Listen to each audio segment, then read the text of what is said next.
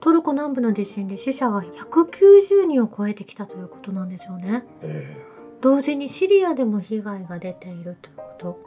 これトルコとシリアが、まあ、競合して米軍を追い出そうと協定を結んだ後なんですね。えはい。しかもその前日、トルコの内相が、私はここからアメリカ大使に言う。あなた方がどのジャーナリストに連絡したかは知っている。汚れた手をトルコから離せ。あなたが何をし、どのような行動をとり、どのようにトルコを混乱させているのか、私ははっきりと知っている。ニヤニヤした仮面の顔をトルコに近づけるなとおっしゃられていたんですよね。ええそしてその次の日には地震が起きてしまったということなんですよ。これで人工地震を疑う人は、思考停止だと思うんですね。えその2、3日前にはトルコのイスタンブールのフランス領事館は業務を停止しますということを告知されていたんですね。まあそれニュースでお伝えしていると思うんですけれどえも、はい。まあトルコのソイル内務大臣は欧州諸国による領事館閉鎖を心理作戦だと非難されていて、この地震を予知してということではなく、企てている人たちの領事館、ヨーロッパ諸国の国々の人たちがですね、業務を停止してその場から去っているということだと思うんですね。はい。それに先立ってイスタンブールのトルコ側のスウェーデン、オランダ、米国、ドイツの総領事館は市の中心部でのテロ行為から訪問者の受け入れを停止したと発表しているんです。うんまあ、競合してヨーロッパがこの地震を企てた。もちろんアメリカも同じですけれども、NATO 国がこれを仕込んだということになってくると思うんですね。えすごくわかりやすい内容だと思うんですよ。えそうですね。そしてもう一つ、やはりトルコからの有志の方々が、ウクライナのザポリージャの部隊に参加しているということも分かってきていてう、ん。まあこれはもう1週間ぐらい前から訓練を進めているところの様子から情報が入ってきていたんですけれども、はい。まあ、その訓練を受けている人たちも、私はトルコからロシアの兄弟を応援するためにやってきた。一緒に来た仲間たちと同様、ナチスに反対している。ロシアがウクライナと戦争していないことも分かっていますと、トルコの部隊の方がおっしゃられていたんですね。うん。まあ、その内容も気に障りますし、もちろん NATO 軍であるトルコの国からロシア部隊に入って助けているっていうことはもう絶対に許し難いという意味でえ NATO が動いているということになってくると思うんですよ、この地震は。え間違いないでしょえーそして以前のニュースにもお伝えしたようにハンガリーの外務大臣はウクライナの紛争解決のための調停努力に対してエルドアン大統領をノーベル平和賞候補に推薦することを提案していたっていうとこもう。うん。もう尺に触るというか、はいそんなことは許されないという意味でここ全部つながってくるんですよね。えそして私も動画で見たんですけれども、この地震が起きる前に雷が生じていたんですよね。えうん。まあそれがハーブ攻撃の疑惑が出てきていると皆さんおっしゃられているんですけれども、まあそれが証拠になってくると思うんですね。ええまあ、ハープといえば、アラスカの方の、うん。あの、アンテナがいっぱい立ってる画像を見た方もいらっしゃると思うんですけども、うん。この日本でも、滋賀県の方にある、京都大学の関連施設が、そういうハープの研究をしている場所がありましてね、うん。まあそれも内部告発で伝えられているんですけれども、あんまりこれ表に出てないんで、うん。昔の記事を見ているとですね、はい。まあ、その人工地震を使って少し被害が出ましたですとか、え人工地震を使ってガスが発生したとか、えうん。温水が湧き上がったとか、多分いい意味で人工地震を使って、まあ、その温泉を掘り当てたりとか、はい。そういった意味で使われてきていたんだと思うんですね。えまあ、それによって弊害は出てきた部分はあったとしても、まあ、開発のために使っていたというものが今は悪用されている、まあ、戦争の道具になっているということになってきていると思うんですね。反抗するもの、歯向かうものの国にはその攻撃を与えて、はい。もう萎えさせてしまう。国力を弱体化させていくというような使われ方をされていることをストップさせなければいけない。まあ、このトルコの地震に関しても、トルコの内のフランス領事館を閉鎖するという時点で、あ、もうこれはやってくるなということが読めていたと思うので、その準備期間があるのでその間にやはりトルコ政府その内容が何であるのか問い詰めたというところまでは動けていたんですけれどもはい。やはりその阻止するっていうところまではいけていないっていう意味で今後の課題としてそれを跳ね返して誰が当事者であるのかっていうことが確実に突き止められてそこでルール違反であるっていうことの取り締まりができるまでに至らないといけないなとこれずっとこの3年間ぐらいですね自然災害がたくさん起こっているようなニュースがもうこのコロナの騒動が起こったと同時に噴火や山火事やいろんなことが起きたわけですけどほとんどのものが人工的に起こされていた犯罪であるということを全部解明してほしいなと思うんですよね。えプーチン大統領は今回の地震に関して、アサド大統領とエルドアン大統領に追悼の意を表し、プーチン大統領は、モスクワが災害の影響の除去を含め、これらの国に必要なあらゆる支援を提供する用意あることを確約しているんですね。まあ、それに続いて日本もトルコ地震被災地に日本からの緊急支援チームを派遣するということなんですけれども、まあ、あれだけウクライナに支援できているものですから、えはい。このトルコの地震の支援ももちろんそうでしょうし、内容をご存知なのかもしれない西側諸国の日本、どのような支援をなされるのかもちゃんと見ていきたいなと思うんですよね。そして、このウクライナを支援することで、こう植民地化していくような形の持っていき方になっているのかなと思うんですよね。というのも、ウクライナの大統領顧問アレストビッチさんが、はい。まあ、辞任されてからあの大胆な発言をなされているんですけれども、え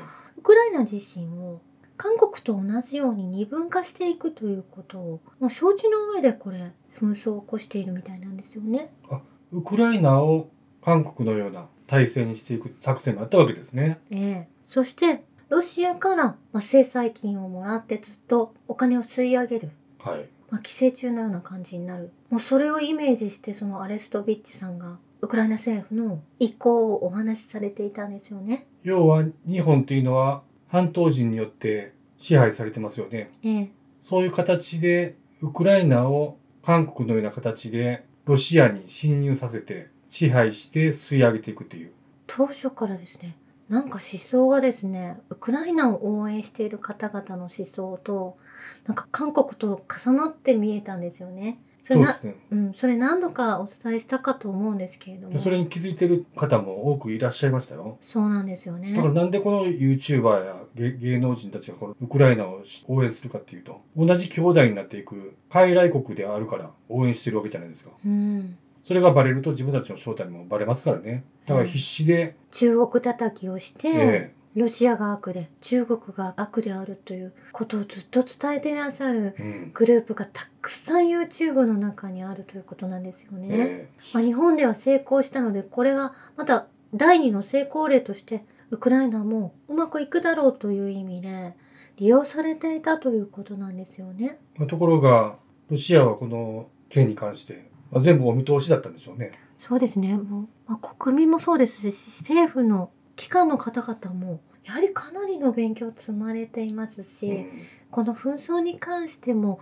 まあ、全ての意味で EU 諸国や西側諸国のレベルは比ではないんですよね。だこれあの日本の島国と違ってねうん、ユーラシア大陸の言うても大国ですからね。ねそこをウクライナを韓国化して牛耳っていくっていうえらい大それた作戦に出ましたよね。まあそのこぼれがもらえるという意味で EU ではもうロシアを分割化したもう地図なんかも作っていたりとかしたわけなんですよ。まあ、それが大違いである、まあ、見当違いであったということだと思うんですよね。まあ、自分たちの支配力影響力うん経済力軍事力も落ちてきてる中これ最後の賭けに出たんでしょうね。そうなんですよね。ロシアのザハロワ報道官は、まあ、番組のインタビューで、欧州や EU の多くは自分たちが独立していて、すべての決定を自分たちで行っていると主張しているが、アメリカの基地があるのにどうして独立した決定ができるのかとお話しされていたんですようね。ん、もう日本もそうだと思いますし、どれだけの米軍基地が世界にあるとお思いですかということなんですよね。ねまあそんな中紛争とは別にはなりますけれどもタイという国は中国の旅行者の方々コロナウイルスの検査の必要なしと発表されていたんですね。はい。でロシアの方々も旅行に行かれているというのはみんなタイに行って、うんバケーションを過ごしてましたよね。そうなんですよね。タイはどの国からのツーリストも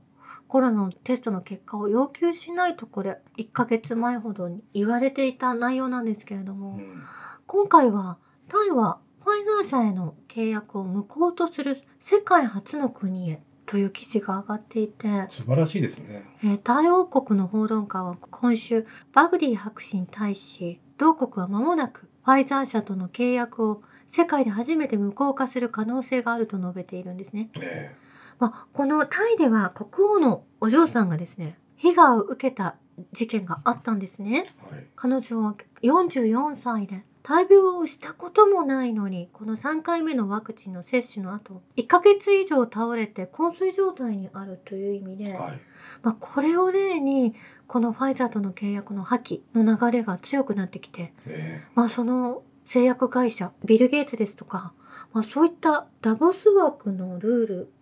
自体を悪魔と呼んでいるんですよね。ぶち切れたわけですね。そして日本の福島教授が病理学会や法医学会はワクチンにより死亡した人を解剖するよう声明を出し因果関係の評価を不能とし続けるのであれば訴訟を行うとして立ち上がってくださってるようなんですよね。え科学者として責任のある行動をとる。ワクチンを打った人は原爆の被害者のようなものだからワクチン接種手帳が必要だと、まあ、このような訴えかけをなされて裁判が行われるようになった。このニュースはですね、世界で取り上げられているんですよね。どうして日本が取り上げない？これを伏せておくんだっていうことなんですけれども。そうですねそれで被害が広がっているっていうこと隠し通そうとするからおかしいわけで、まあ、実際に WHO もこれを隠し通すための作戦をいたくさん編み出しているようなんですよね。ええ。このワクチンへの批判を無効化するガイダンスを発表しているということで、まあ無効化するようなコミュニケーションガイダンスを発表したということなんですけれども、え無効化って言って何？ですからもう都合の悪いことは消してしまってそして自分たちのルールで緊急事態条項ですとか人々を閉じ込めてしまったりマスクをさせたり学校を休ませたり会社に行かなくしてしまったり旅行に行けなくしてしまったりそれ自体はもう本当にわがままな自分たちの考えだと思うんですよね。そうですよ。まあ、ビル・ゲイツ氏もワクチンが感染を止めないということを認めて自身がワクチン会社の株を手放しているええその後でワクチンは効果がないですよと言い始めたんですけれども、それはひどすぎる。ビル・ゲイツ財団からイーロン・マスク氏がプラットフォーム上で言論の自由を回復した場合、Twitter の広告主が同社をボイコットするように先月要請した、まあ、イーロン・マスク氏を攻撃するために公開書簡を署名した26団体のうち11団体にビル・ゲイツ氏の財団からのお金が流れていたことも確認されてこの方も全てあの自分たちがやってきたことを隠したい。WHO も同じく隠したい。あのそのように動かれているのでもう証拠は集まっているよというお話だと思うんですよね。えそして日本人に被害も及んでいますが、まあやはり BCG ワクチンがコロナには有効だったっていう、まあ、私たちにすると、まあ、シェリングがコロナだと頭の中で正当しているんですけれども、まあ、それは BCG のワクチンがコロナに有効とおっしゃられていた、まあ、去年お亡くなりになられたリュック・モンタニエス博士、これ取り上げたら YouTube によって削除されますからね、この方の。まあ、それ自体を知っていて、やはり WHO やダボスに参加している方たちは BCG をなくしていこうという